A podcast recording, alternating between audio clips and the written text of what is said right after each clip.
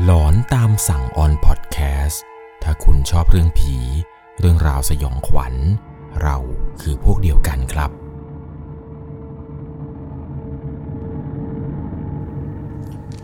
สวัสดีครับทุกคนครับ ขอต้อนรับเข้าสู่ช่วงหลอนตามสั่งอยู่กับผมครับ 1 1 LC EP นี้เนี่ยเข้าสู่ EP ที่ 190 กว่า เกือบจะแตะ 200 แล้วนะครับ ไม่รู้ว่าเรื่องราวที่ผมเล่าให้ฟังเกือบจะ 200 ตอนนี้ มีเรื่องไหนที่ทุกคนรู้สึกว่าหลอนเป็นพิเศษบ้างไหมครับ เพราะว่าเรื่องผีแต่ละเรื่องที่ผมเล่าให้ฟังนี้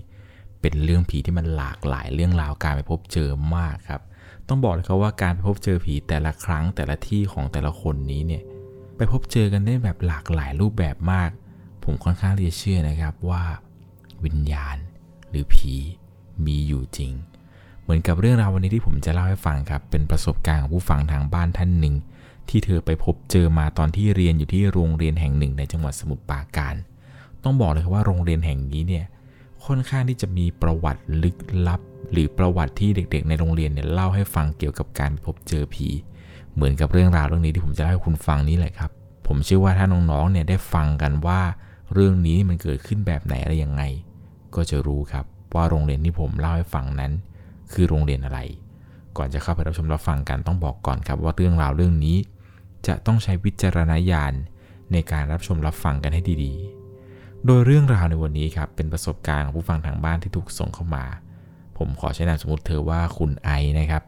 คุณไอเนี่ยบอกว่าเรื่องราวเรื่องนี้ต้องพาทุกคนย้อนกลับไปตอนที่เธออายุ 15 ปีครับ เธอเนี่ยเรียนอยู่ที่โรงเรียนแห่งหนึ่งในจังหวัดสมุทรปราการ โรงเรียนแห่งนี้เนี่ยนักเรียนไม่ค่อยจะเยอะเท่าไหร่หรอกครับ และเวลาที่เธอไปเรียนนี้ แม่จะปลุกเธอตั้งแต่ตีห้าของทุกๆวัน ซึ่งแม่เนี่ยจะขี่รถไปส่งที่หน้าปากซอย เธอจะต้องนั่งรถเมย์ต่ออีกทีหนึ่งเพื่อไปเรียนตามปกติ จากบ้านจนมาถึงโรงเรียนนี้ เธอจะมาถึงโรงเรียนประมาณเวลาตีห้าสี่สิบนิดๆครับ พอมาถึงที่โรงเรียนเนี่ยก็จะแวะกินข้าว แล้วก็ค่อยเดินเข้าโรงเรียนอีกทีหนึ่ง ตอนแรกเนี่ยเธอก็เข้าเรียนตามปกตินี่แหละครับ มันไม่มีอะไรเลย เธอเป็นเด็กกิจกรรมครับ เธอก็ทำกิจกรรมไปเรื่อยจนกระทั่งถึงเวลาประมาณ4ี่โมงเย็น ซึ่งโรงเรียนเนี่ยได้เลิกแล้ว แต่เธอเนี่ยจะต้องไปเรียนพิเศษหลังเลิกเรียนครับช่วงเวลาตอนเย็นอีกทีหนึ่ง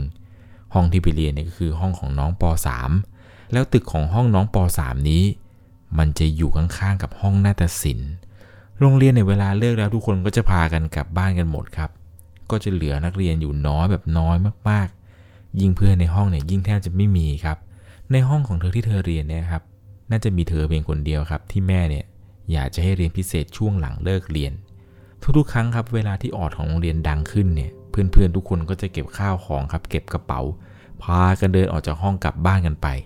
แต่เธอเนี่ยไม่ได้กลับบ้านกับเพื่อนหรอกนะครับ ต้องไปเรียนพิเศษกันต่อที่ห้องน้องป .3 แล้วทางเดินจากห้องเรียนที่เธอเรียนประจำนี้ไปจนถึงห้องน้องป .3 เนี่ยมันจะมีต้นไม้ใหญ่ ๆ เป็นต้นไม้ที่เธอบอกว่าเวลาผ่านทีไร เธอจะรู้สึกกลัว ตอนที่เดินมาเนี่ยเดินมาคนเดียว แต่ความรู้สึกมันไม่ใช่อย่างนั้น เธอมีความรู้สึกเหมือนกับว่า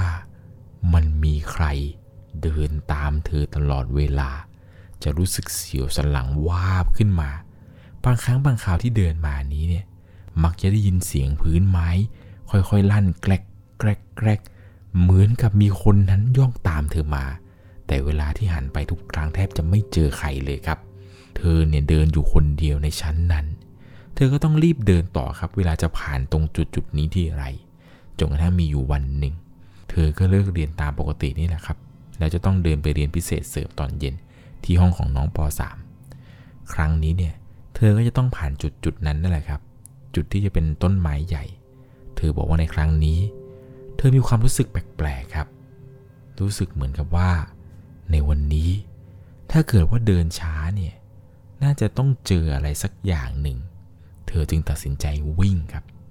วิ่งผ่านจุดจุดนั้นไป พอไปถึงยังที่หน้าห้องครับ ก็ได้ไปเจอกับอาจารย์ เธอเนี่ยไปถึงปุ๊บเธอก็หอบเลยครับ แสดงสีหน้าอาการความเหนื่อยออกมา ในห้องตอนนั้นเนี่ยมันมีพี่ม .6 อยู่สองคน พี่คนหนึ่งเป็นผู้ชาย พี่คนหนึ่งเป็นผู้หญิง พี่ผู้หญิงคนนี้เนี่ยเธอชื่อว่าพี่ไม้พี่ไม้ก็แซวว่าวิ่งหนีผีมาหรือไงทำไมดูเหนื่อยขนาดนี้ เธอก็ไม่อยากจะพูดอะไรมากมายครับ เธอก็ได้แต่ยิ้มแล้วก็หัวเราะ แล้วก็เดินเข้าไปในห้องเรียน ก็นั่งเรียนกับพี่ไปครับ ในห้องเนี่ยมีอยู่กัน 3 คน นั่งเรียนกันไปเรื่อยๆจนเวลาเย็นมากแล้ว น่าจะประมาณ5้าโมงเย็นเห็นจะได้ ตอนนั้นเนี่ยอาจารย์บอกว่า อาจารย์เนี่ยมีของใจพวกเธอด้วย เป็นหนังสือเอาไว้พวกเธอเอาไปอ่านก่อนที่จะสอบกัน แต่อาจารย์เนี่ยลืมหยิบมา อาจารย์เนี่ยฝากครูท่านหนึ่งเอาไว้ แล้วครูท่านนี้ครับ เป็นครูห้องนาฏศิลป์อาจารย์บอกว่าคุณครูท่านนี้เอาหนังสือไปเก็บไว้ในเก๊ะ ให้พวกเธอไปหยิบมาให้หน่อย เดี๋ยวครูจะได้บอกเลยว่า ตอนออกสอบเนี่ยต้องเก่งอ่านข้อไหนอ่านหน้าไหนอะไรบ้าง เธอกับพี่ม .6 อีก 2 คนนี้ครับรวมเป็น 3 คนก็พากันเดินออกจากห้องน้องป .3 เพื่อมุ่งหน้าไปที่ห้องนาฏศิลป์ซึ่งห้องนาฏศิลป์นี้ครับมันจะอยู่ตึกข้างๆกัน อาจารย์ก็บอกว่าให้รีบไปรีบมานะ เดี๋ยวจะได้กลับบ้านกันสักทีตอนนั้นที่ไปเนี่ยก็จะมีกัน 3 คนครับ มีตัวของคุณไอซ์แล้วก็พี่ผู้หญิงที่ชื่อว่าพี่ไมายแล้วก็พี่ผู้ชายคนหนึ่งเนี่ยชื่อว่าพี่ปอน พากันเดินไปกัน 3 คนครับ มีพี่ไมายเนี่ยเดินนำแล้วก็พี่ปอน ส่วนเธอเนี่ยเดินหลังท้ายเลย ในระหว่างที่กำลังเดินไปนี้นะครับ พี่ผู้ชายที่ชื่อพี่ปอนเนี่ยครับ ก็เล่าให้ฟังว่า รู้ไหม ห้องนาฏศิลป์เนี่ย เคยมีคนลองของแล้วเจอดีด้วยนะ เธอเนี่ยเป็นคนที่เชื่อเรื่องผีครับ เธอก็บอกว่าจริงเหรอพี่ เป็นยังไงพี่เล่าให้ฟังหน่อย พอหลังจากพี่ปอนเล่าให้ฟังครับว่ามันเกิดอะไรขึ้น พอพูดจบ พี่มายก็พูดแทรกขึ้นมาครับว่า ไม่เห็นจะมีอะไรเลย พวกคิดมากไปเอง หลังจากนั้นพี่มายก็ขำครับ คิดว่าพี่ปอนเนี่ยน่าจะไร้สาระก็พากันเดินไปครับคุยกันไปจนกระทั่งมาถึงที่ห้องนาฏศิลป์พี่มายเนี่ยก็เดินไปเปิดประตูพอเปิดเสร็จเนี่ยครับพี่แกก็เดินนำไปที่โต๊ะอาจารย์คนนั้น แล้วก็หาของกัน เวลาตอนนั้นมันเย็นมากแล้ว แล้วมันก็หวังเวงมากๆ อากาศรอบตัวก็เย็น ตอนนั้นเธอมีความรู้สึกเหมือนกับว่า ในระหว่างที่พี่ไมายเนี่ยกำลังหาหนังสือเล่มนั้นอยู่ เหมือนมีใครเนี่ยมอง มองพวกเธอทั้งสามคน พี่ไมายก็พยายามหาจนกระทั่งไปเจอหนังสือเล่มนั้น แล้วก็ได้หยิบออกมา ก่อนจะออกจากห้องครับ อยู่ดีๆ พี่ไมายแกก็พูดขึ้นมาครับว่า เฮี้ยนนักเหรอ แน่จริงก็ออกมาสิวะ กระจอก หลังจากที่พี่แกพูดจบ พี่ปอเนี่ยก็พูดแทรกขึ้นมาครับว่า ไม้ มึงจะพูดออกไปทำไมวะมึงบ้าเปล่า พี่ไม้แกก็พูดต่อครับว่าทำไมวะ ก็เห็นว่าเฮียนไม่ใช่เหรอ ไหน ไม่เห็นจะมีอะไรเลยเพอพี่ไม้แกพูดจบครับ ยังไม่ทันจะเดินออกจากห้อง ปรากฏว่า ไม้ระนาดครับ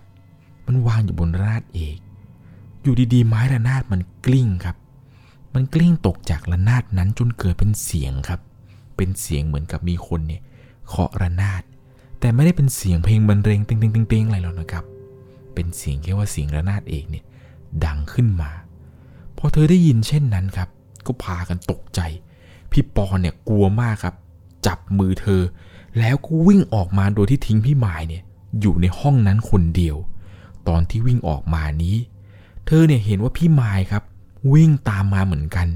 พี่หมายวิ่งออกมาจากห้องนาฏศิลป์ แล้วก็กรีดตัวของเธอกับพี่ปอเนี่ยวิ่งออกกันมารออยู่ตรงหน้าตึก แต่พี่หมายครับ อยู่ดีๆ เธอก็วิ่งวิ่งตามมา แต่เธอนั้นขึ้นบันไดไปที่ชั้นสองแล้วเธอก็ไปกรีดอยู่บนชั้นสองครับ ไม่รู้พี่ไม้เนี่ยไปกรีดอยู่ตรงตำแหน่งไหนของชั้นสอง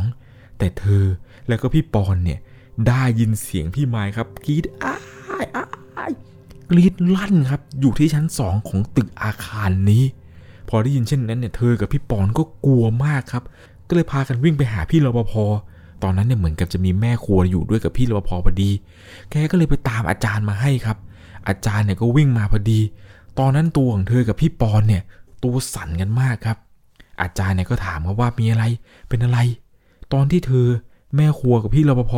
รวมถึงอาจารย์ครับ มาถึงที่หน้าตึกนาฏศิลป์นี้ พี่ไม้เธอยังคงกรีดอยู่ครับ ยังไม่หยุด จนอาจารย์เนี่ยต้องยกมือขึ้นมาพนมมือแล้วก็พูดอะไรบางอย่าง อยู่ดีๆ พี่ไม้แกก็หยุดกรีดครับ อาจารย์ พี่รปภแล้วก็แม่ครัวรวมถึงพี่ปอนเนี่ยตกใจกันมากครับ ซึ่งเธอเองเนี่ยก็กลัวครับกับสิ่งที่ได้เจอ ไม่รู้ว่าพี่ไม้เนี่ยเป็นอะไร เพราะในจังหวะที่อาจารย์เนี่ยกำลังจะพาขึ้นไปดูครับ ที่ชั้นสองของอาคารนี้ ว่าพี่ไม้นั้นเป็นอะไร มันเป็นในจังหวะเดียวกันครับที่แม่ของเธอ แล้วก็แม่ของพี่ปอนเนี่ยมารับ ตอนนั้นเนี่ยแม่ของเธอก็ลากกลับบ้านเลยครับ เธอเนี่ยไม่รู้ครับว่าพี่ไม้เนี่ยออกมาจากตึกในอาการแบบไหน แล้วพี่แกเนี่ยไปเจออะไรมาทำไมไม่วิ่งตามตัวของเธอกับพี่ปอนออกมา แต่กลับเลี้ยวขึ้นบันได ขึ้นไปชั้นสองเฉยเลย พอกลับมาถึงบ้านครับ เธอก็รีบอาบน้ำอาบท่าอาบน้ำเสร็จเนี่ยก็จะเดินมากินข้าว แม่เนี่ยก็ถามว่าเกิดอะไรขึ้น ทำไมตอนที่แม่ไปถึง อาจารย์กับพี่คนหนึ่งรวมถึงพี่รปภกับแม่ครัวคนนั้นเนี่ย ถึงดูท่าทีผิดปกติ เธอก็ได้เล่าให้แม่ฟังครับว่า เนี่ยเดินไปกันสามคน ไปเอาของในห้องนาฏศิลป์อยู่ดีๆ พี่ผู้หญิงคนหนึ่งที่ไปด้วยกันน่ะแม่ เขาก็พูดอะไรไม่รู้ขึ้นมา พูดเหมือนกับท้าทาย หลังจากนั้นเนี่ย มันก็มีเสียงระนาดดังขึ้น พี่ผู้ชายคนนั้นเนี่ยคนที่ออกมากับเราอะ เขาจูงมือหนูวิ่ง แล้วทิ้งให้พี่คนนั้นอยู่ในห้อง แล้วเหมือนกับว่าพี่คนที่อยู่ในห้องคนนั้นน่ะแม่ เขาเสียสติ แทนที่เขาจะวิ่งตามพวกหนูออกมาที่หน้าตึก แต่อยู่ดีๆ เขาเลี้ยวขึ้นบันไดไปที่ชั้นสอง แล้วก็กรีดลั่นตึกเลย พอแม่ได้ฟังเนี่ย แม่ก็ขนลุกครับ แม่บอกว่านี่โชคดีแล้วนะ ที่ลูกเนี่ยไม่ได้ไปพูดจาท้าทายอะไรแบบพี่เขา หลังจากที่คุยกับแม่เสร็จกินข้าวอะไรเสร็จ เธอก็ขึ้นไปเตรียมตัวนอนครับ ก่อนนอนเนี่ยก็ไม่ลืมที่จะแปรงฟัน หลังจากนั้นเนี่ยพอเข้านอนไป เธอก็ฝันครับ ฝันว่าตัวเองเนี่ยได้ไปอยู่ในที่ที่หนึ่ง เป็นที่โล่งกว้างเลย แล้วปรากฏว่า เธอเห็นว่าข้างหน้าเธอนี้ มันมีผู้หญิงคนหนึ่งครับ ยืนอยู่ ยืนอยู่นิ่งๆครับ แต่ว่าผู้หญิงคนนี้เนี่ยใส่เสื้อสีชมพู แล้วก็ยิ้มให้เธอ ในฝันเนี่ยเธอไม่รู้หรอกครับ ผู้หญิงคนนี้คือใคร ได้แต่มอง จนกระทั่งเนี่ยเธอก็ตื่นมาในเช้า เช้าวันนี้ครับ เธอก็ต้องไปเรียนตามปกติ วันนี้เนี่ยเธอก็เล่าเรื่องราวทั้งหมดให้กับเพื่อนในห้องฟังเลยครับว่าเมื่อวานตอนเย็นเกิดอะไรขึ้น หลังจากที่เล่าให้เพื่อนฟังเสร็จแล้วครับ เพื่อนก็บอกว่ากล้าไปห้องนาฏศิลป์ตอนเย็นกันได้ยังไงวะ ที่นั่นเนี่ยโคตรน่ากลัวเลย เธอก็บอกว่าไม่ได้อยากจะไปหรอก แต่ว่าอาจารย์เนี่ยใช้ให้ไปเอาของ หลังจากที่เพื่อนฟังกันเนี่ยเพื่อนก็ขนลุกหมดเลยครับ กับสิ่งที่เธอเจอเมื่อวาน เย็นวันนี้เนี่ยเธอโชคดีหน่อยที่ว่าไม่ได้มีเรียนพิเศษ เธอเนี่ยก็ไปนั่งรอแม่ที่ศาลาครับ เป็นศาลาข้างๆ ประตูโรงเรียน ในระหว่างที่กำลังนั่งรอแม่อยู่นี้ เธอก็ได้เห็นครับว่าพี่ปอนเนี่ยเดินมาจากท้ายโรงเรียนกำลังจะกลับบ้านแล้ว เธอก็เลยตะโกนเรียกพี่ปอนครับพี่ปอนพี่ปอนมานี่หน่อยมานี่หน่อยมานี่หน่อยหนูไม่ได้ถามหน่อย เธอก็ถามพี่ปอนครับ ถามว่าพี่ปอน วันนี้พี่มายมาไหม พี่ปอนบอกว่าวันนี้พี่หมายไม่ได้มา พี่หมายย้ายโรงเรียนแล้วนะน้อง เธอก็เลยถามเขาว่า เอ้า พี่ปอน แล้วพี่หมายย้ายโรงเรียนทำไมหรอคะ พี่ปอนแกตอบมาว่า น้องไม่ต้องรู้หรอก เพราะว่ามันไม่เกี่ยวกับเด็ก เธอเนี่ยก็สงสัยครับว่าทำไมพี่หมายถึงต้องย้ายโรงเรียน แต่สิ่งที่มันน่าสงสัยกว่าว่าทำไมพี่หมายต้องย้ายโรงเรียนคือทำไมเมื่อวาน พี่หมายถึงต้องขึ้นไปที่ชั้นสอง เธอก็เลยถามพี่ปอนครับว่าพี่ปอน ทำไมพี่มายถึงขึ้นไปชั้นสองคะเมื่อวาน พี่ปอนก็เล่าให้ฟัง แกก็บอกว่าแกก็ไม่รู้เหมือนกันนะ แต่ว่าพี่ได้ยินมาตอนที่พี่เรียนอยู่ชั้นม .4 ตอนม .4 พี่ได้ยินข่าวว่า มีคนฆ่าตัวตายที่ชั้นสองของอาคารนาฏศิลป์นั้น ตึกตึกนั้นแหละ หลังจากที่นักเรียนคนนี้เนี่ยฆ่าตัวตาย มีคนวางรูปของเด็กคนนั้น อยู่ที่ชั้นสองพี่ปอนเนี่ยเล่าให้ฟังว่าตอนม .4 ตอนเกิดเรื่องใหม่ ๆ พี่มายเนี่ยมันปากไม่ค่อยดี มันเคยด่ารูปรูปนั้นเนี่ยรูปของน้องที่เสียชีวิตว่า ไม่สวยไม่น่ารักเลย ตายไปก็คงจะน่าเกลียดเหมือนรูปนี้แหละมั้ง เธอเนี่ยตั้งใจฟังมากครับว่าพี่ปอนจะเล่าอะไรต่อว่าพี่มายนั้นเจออะไร พี่ปอนเนี่ยเล่ายังไม่ทันจะจบเลยครับ ปรากฏว่าแม่ของพี่ปอนเนี่ยก็มารับทำให้พี่แกเนี่ยบอกว่าเอ้ยน้องเดี๋ยวพี่เข้าไปเล่าให้ฟังต่อพรุ่งนี้ก็แล้วกัน พี่ปอนก็เลยรีบออกจากศาลาแล้วก็ไปหาคุณแม่ของเขา แล้วก็กลับบ้านไป ช่วงนั้นเป็นช่วงที่ว่าแม่ของเธอมารับพอดีครับ ในจังหวะที่เธอกำลังจะออกจากศาลานี้ครับ เธอด้วยความสงสัยกับเรื่องที่พี่ปอนเล่าเนี่ย ก็เลยหันไปมองที่ตึกนาฏศิลป์ก่อนที่จะกลับบ้านครับ ปรากฏว่าตอนที่หันกลับไปมองที่ตึกนั้น เธอเห็นว่ามีผู้หญิงคนหนึ่งใส่ชุดสีชมพู ผมยาว ยืนอยู่ตรงระเบียงแล้วก็ยิ้มให้เธอ ตอนนั้นเธอนี่กลัวมากครับ รู้ทันทีเลยว่า ผู้หญิงคนนั้นที่เธอเจอ มันไม่ใช่นักเรียนอย่างแน่นอนพอเธอเห็นฉะนั้นเธอก็รีบหันกลับไป แล้วก็รีบวิ่งไปหาแม่เลยครับ บอกแม่ว่ารีบกลับบ้านกันดีกว่า กลับมาถึงบ้านเนี่ยแต่คิดในใจครับว่า อะไรกันวะสี่โมงเย็นคนก็ยังเยอะออกมาหลอกกันเลยเหรอวะเนี่ยวันนั้นเนี่ยเธอก็อาบน้ำอาบท่าเข้านอนตามปกติครับ เช้ามาเนี่ยเธอก็ไปเรียนตามปกติ เธอภาวนาขอให้ถึงตอนเย็นเร็วๆครับ เพราะว่าจะได้เจอกับพี่ปอน พอถึงตอนเย็นปุ๊บเนี่ย เป็นช่วงเรียนพิเศษ เธอก็บอกพี่ปอนครับว่าเรายังคงค้างอยู่เรื่องเรื่องนั้นอยู่นะ เรื่องที่พี่มายเนี่ยไปเจออะไรแปลกๆมา พี่ปอนก็เล่าให้ฟังครับว่า หลังจากที่พี่มายพูดไปแบบนั้น ตกกลางคืน พี่มายไม่ได้นอนเลย เด็กผู้หญิงคนนั้น ตามกลับไปที่บ้าน ตามกลับไปแกล้ง แล้วก็ไปหลอก จนพี่มายเนี่ยมันกลัวจนตัวสั่น มันกลัวจนที่ได้ว่ามันต้องแอบไปเอาผ้าบนหิ้งของแม่เนี่ย มาตั้งบนหัวเตียงตัวเอง จนมันเผลอหลับไป เวลาประมาณตีสามกว่าขนาดมันหลับไปแล้วนะ มันยังโดนวิญญาณของเด็กคนนี้เนี่ย ตามเข้าไปหลอกในฝันอีก ไม้เนี่ยบอกว่าในฝัน เด็กผู้หญิงคนนี้ มาเอาหน้าเห็นใกล้ๆแล้วก็พูดกับไม้ว่า หนูไม่สวยตรงไหน หนูไม่สวยตรงไหนหรอกค่ะไม้เนี่ยมันตกใจมากจนมันเนี่ยสะดุ้งตื่น พอมันสะดุ้งตื่นขึ้นมามันก็ได้เห็นกับเด็กผู้หญิงคนนั้นจริง ๆ นั่งอยู่ตรงปลายเตียง ในสภาพที่หน้าตาเนี่ยปกติ เด็กผู้หญิงคนนั้นก็ยังพูดต่อ ว่าหนูไม่สวยเหรอ นี่ก็เป็นเรื่องที่หมายเนี่ยไปเจอมา พอเธอได้ฟังเธอก็ขนลุกสิครับ ไม่คิดว่า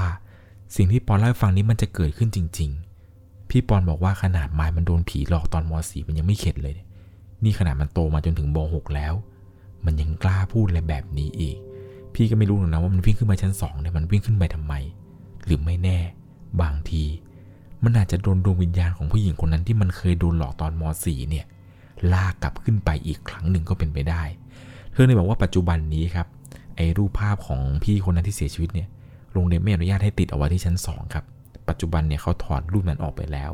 ผมเชื่อว่าน้องๆหลายคนที่เรียนที่โรงเรียนนั้น แล้วรู้ว่าชั้น2ของตึกนาฏศิลป์เนี่ย เกิดเรื่องอะไรขึ้นนั้น น่าจะรู้ครับ ว่าเรื่องที่ผมเล่าให้ฟังนี้ มันเกิดขึ้นที่โรงเรียนไหนกัน เอาเป็นว่าถ้าเกิดรู้นะครับว่าโรงเรียนไหนเนี่ยอย่าพยายามพูดชื่อโรงเรียนเต็ม หรืออย่าคอมเมนต์ชื่อโรงเรียนเต็มในใต้คลิปนี้นะครับ เอาเป็นแค่ว่าตัวย่อๆก็พอเป็นอย่างไรกันบ้างครับกับเรื่องราวความสยองขวัญในวันนี้ ผมเชื่อนะครับว่าตึกนาฏศิลป์ของโรงเรียนหลาย ๆ ที่เนี่ยมักจะมีเรื่องอะไรแปลกๆเกิดขึ้นอยู่เสมอ เหมือนอย่างที่โรงเรียนมัธยมผมที่ผมจบมาที่ราชวิทย์บางแก้วเนี่ยครับก็มีเรื่องแปลกๆเกิดขึ้นเหมือนกัน เอาเป็นว่าผมขออนุญาตที่จะไม่เล่านะครับ ว่าตึกนาฏศิลป์ของเรียนราชวิทย์บางแก้วเนี่ยเกิดอะไรขึ้น แต่ผมเชื่อว่าหลายๆโรงเรียนครับ น่าจะมีเรื่องหลอนเกี่ยวกับในห้องนาฏศิลป์เหมือนกัน ถ้าใครเจออะไรหนักๆเนี่ยลองคอมเมนต์บอกเพื่อนได้อ่านหน่อยนะครับ ว่าคุณไปเจออะไรมาแบบไหนยังไง และที่สำคัญครับอย่าลืมบอกเพื่อนๆด้วยนะครับว่าคุณไปเจอเรื่องหลอนเนี่ยที่โรงเรียนไหนในจังหวัดไหนยังไงนะครับ เรื่องราวเรื่องนี้เนี่ยต้องบอกก่อนครับว่าต้องใช้วิจารณญาณในการรับชมรับฟังกันให้ดีๆ ยังไงแล้วนะครับ ก่อนจากกันไปในค่ำคืนนี้ ขอขอบคุณผู้สนับสนุนใจดีครับ กองสลากพัดลอตเตอรี่ออนไลน์ ต้องกองสลากพัดโอนไวจ่ายเต็ม ก่อนจากกันไปถ้าคุณชอบเรื่องผี เรื่องราวสยองขวัญ เราคือพวกเดียวกันครับ ยังไงแล้วนะครับ น้องๆหนูๆที่อยู่โรงเรียนจนถึงเลิกเรียนจนเย็นๆแล้วเนี่ย อย่าไปที่ห้องนาฏศิลป์กันละครับ แต่ถ้าอยากรู้ว่า ตอนเย็นหลังเลิกเรียน ห้องนาฏศิลป์มีอะไร ก็ลองไปดูครับ จะได้รู้ สวัสดีครับ